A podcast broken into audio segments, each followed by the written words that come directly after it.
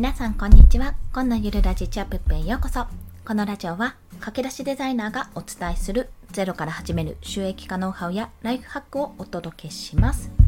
はい。ということで本日のお話はいつの間にか夢が叶っている状態を作る3つのポイントについてお話をします。まあ、これはね、体験談です。がっつり体験談。いつの間にかそういえばこれやってもらいたかったなーってこういうきっかけ欲しかったなと思ってることがいつの間にかね叶っていたってことが最近最近っていうか本日なんですね本日の午前中にそれが分かったとようやく気がついたっていう状況だったのでその体験談を踏まえてお話をしていきます先に3つのポイントをお話しすると1つ目は目標に向かって行動し続けるというところ2つ目は余白を作っておくというところ。3つ目は一度手放すというところです。目標に向かって行動し続ける余白を作っておく。一度手放す。これらについて一つずつお話ししていきたいと思います。まず目標に向かって行動し続けるなんですけども基本的にはですねこの行動量まあ、自分の作業量は別としてし続けることが大事です。これはもちろん。というのはうん例えば、まあ、今回例えばというか今回何が起こったかというと私ですねツイッターを始めて、まあ、半年以上かなあの経ってはいるんですけどもあの池早さんの無料メルマガを購読してるんですがそれをしばらくねやっていると、えー、池早さんの課題あの出された課題をちゃんと達成すれば池早さんから無料のツイッターのコンサルを受けられるっていうのがあったんですよ実は、まあ、これちょっとだいぶ今条件が厳しくなっていて半年以内にフォロワー500人達成だったっけな、まあ、そういったような条件になったんですね。前まではそうじゃなかったんですけども。でそれをあのやっぱり無料だし、言ってしまえば無料だしコンサルだし自分頑張ろうと思ってたからこれ受けたいなってずっと思っていたわけなんですよ。で一応私も曲がりなりちもあのフリーランスを目指している、まあ、今月中今月に開業届出すんですが、まあ、フリーランスを目指すものとしてやっぱり SNS を強化したいというところで Twitter の攻略も、まあ、ちょっといろいろね買ってね、教材とか買って試したんですけども、現時点でも500人は達成してないんですよ。で、まあ私受けられないなって思ってたんですね。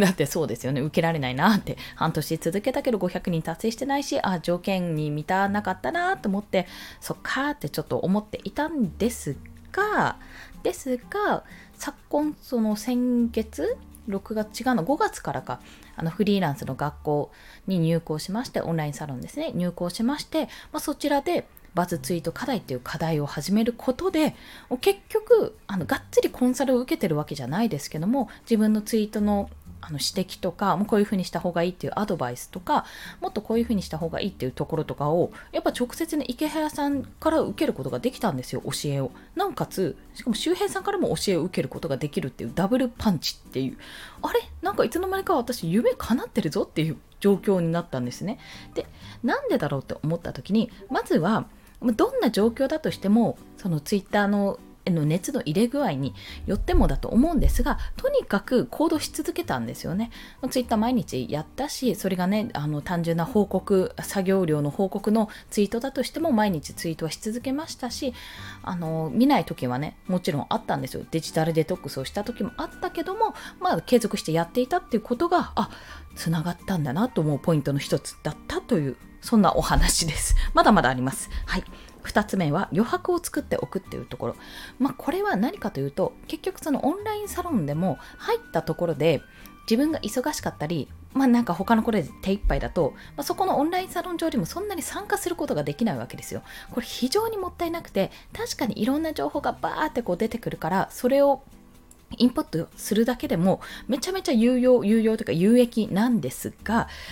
オンラインサロンってやっぱ参加してなんぼなんですよ。参加することで自分の疑問とか、あのこの人どんなことしてる人なんだろう、他の方ってどういうことしてるんだろうとか、その他の方の意見とか感想とか、その人たちの頑張りを見ることで、やっぱ自分にも刺激になるし、なおかつ自分の気づきにもつながるわけですよ。まあ言ってしまえば、あとはチャンスにもなりますよね。あ、コンさんこんなことやってるのはこんな仕事お願いしようっていうチャンスにもなるわけです。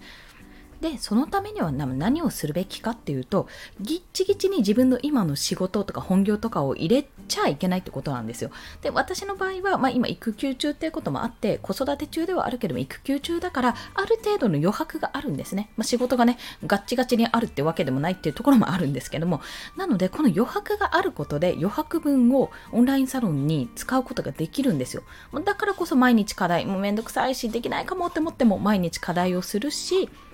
なんか人づてでお仕事の話あったら、あ、やりますっていう形になれる。できるだけ早く早くに着手することができるっていうのもこの余白を作ってあるからです。そして最後が、一度手放すってこと。これはずっとこうしたい。あ、もう池原さんからコンサル受けたい、受けたい、受けたい、受けたいってなってると、だんだん欲求がですね、その欲が執着になってきて、正直それで頭の中閉めちゃうわけですよ。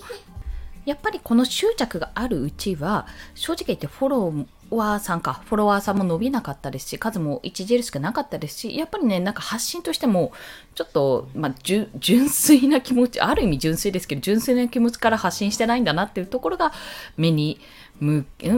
見受けられたかなと私は感じたんですね。で、やっぱりそこを一度手放して、まあ、一度っていうか、すっかり忘れてたんですよ。まあ、諦めたんですよね、私の場合。あ、もう無理だなって思って。まあ、でもそ、それがあったとしても、いろいろ教材も買ったし、それ見ながらでも少しずつやっていこうってちょっと思っていたら、思っていたところ、この結果としてフリーランスの学校に入学したら、そういったバズツイート課題、これも最初から決まってた課題じゃなくて、あ、じゃあこれやりましょうかって流れとしてそうなって、たらしいんですよ、運営陣の方で。で、あのそこから結局ツイート課題、まあ、コンサルまではいかないけど、ツイッターの課題としてこういうふうにした方がいいですよってアドバイスをいただけたという、そんなお話だったんです。まあ、いつの間にか夢が叶っているというところですね。なので、もしご自身の中で例えばライフスタイルを変えたいとか、まあ、あと月に5万プラス5万稼ぎたいとか何でもいいんですけども自分の中で夢とか目標とかそういったことがある場合でしたらいつの間にかそれが叶ってる状態を作った方がやっぱり気持ちも楽だしあなんかいつの間にか叶っちゃったっていうのは棚からぼた持ち的な感じがしてとっても嬉しいものなのでぜひそんな状態を作っていただきたいんですね。でその状態を作るための3つのポイントおさらいしますと1つ目はまず目標に向かって行動し続けるというところ。これはもう作業量とかは別です。ただただ毎日なんとなくまあ、ツイッターをやる、あのツイッターでフォロワーさん1000人超えたいっていうのであれば、まあ、とにかくそのツイッターをじゃあ毎日100ツイートやるぞとかそこまで自分に無理をね課さなくてもいいので毎日続けてみる行動し続けてみるっていうところが一つ。毎日じゃあ5ツイートはやろうとかねそんな形で続けてみることが一つです。そして2つ目は余白を作っておくってこと。全部が全部ギチギチにしちゃって結果的にチャンスが巡ってきた時にすぐに着手できないっていう。あチャンスが来たけどあなんかいっぱい手いっぱいで何もできないなんてことがないように余白を必ず作っておくってことが大事です。それが2つ目。3つ目は、一度その欲、夢、目標、何でもいいんです。目標とかはもそのままなんですけども、こうなりたい、こうしたいっていうその欲求の部分ですね。それを一回手放すというところです。まあ、それはずっと欲求、欲求、欲求というふうに思っちゃうと、いずれ執着になってそっちに頭がいっぱいになっちゃうんですよね。頭の中それで締められちゃうので、まあ、そんな状態だと余白も何も感じることはできない。余白も何もないような状態になってしまうから、一度その執着を手放して、じゃあとにかく続けてコツコツと行動してみようってことをやっていったらいつの間にかパッて夢が叶っていたなっていうそんな感覚になりますのでぜひお試しください。ということで今日の合わせて聞きたいは、まあ、それに伴ってチャンスをつかむためにした3つの行動についてお話をします、まあ、夢に向かっているあ夢が叶っている状態を作るのは、まあ、ここで下準備をしといてじゃあそのためにチャンスをつかむためには何をしたらいいかってところに持っていきます。そんなお話をしている放送回がありますのでそちらもぜひお聴きください。ということで、本日もお聴きくださりありがとうございました。この放送、いいねって思われた方、ハートボタンもしくはレビューなど書いていただけると嬉しいです。また、スタンド FM で、かんだ。スタンド FM では朝昼晩と1日3放送しております。フォローしていただけると通知が朝昼晩と飛びますので、もしよろしければフォローもお願いいたします。はい。まあ、非常にね、何かしらこう続けている、コツコツし続けていることが、こんな風にね、いつの間にか目を開くというか、こんな風に実が実る というんですかね。まあ、本当に気がついたらそうなっていたって状態になる。まあ、そんな状況に気がつくのも楽しいので、もしよろしければお試しください。今日もコツコツ頑張っていきましょう。コンでした。では、また。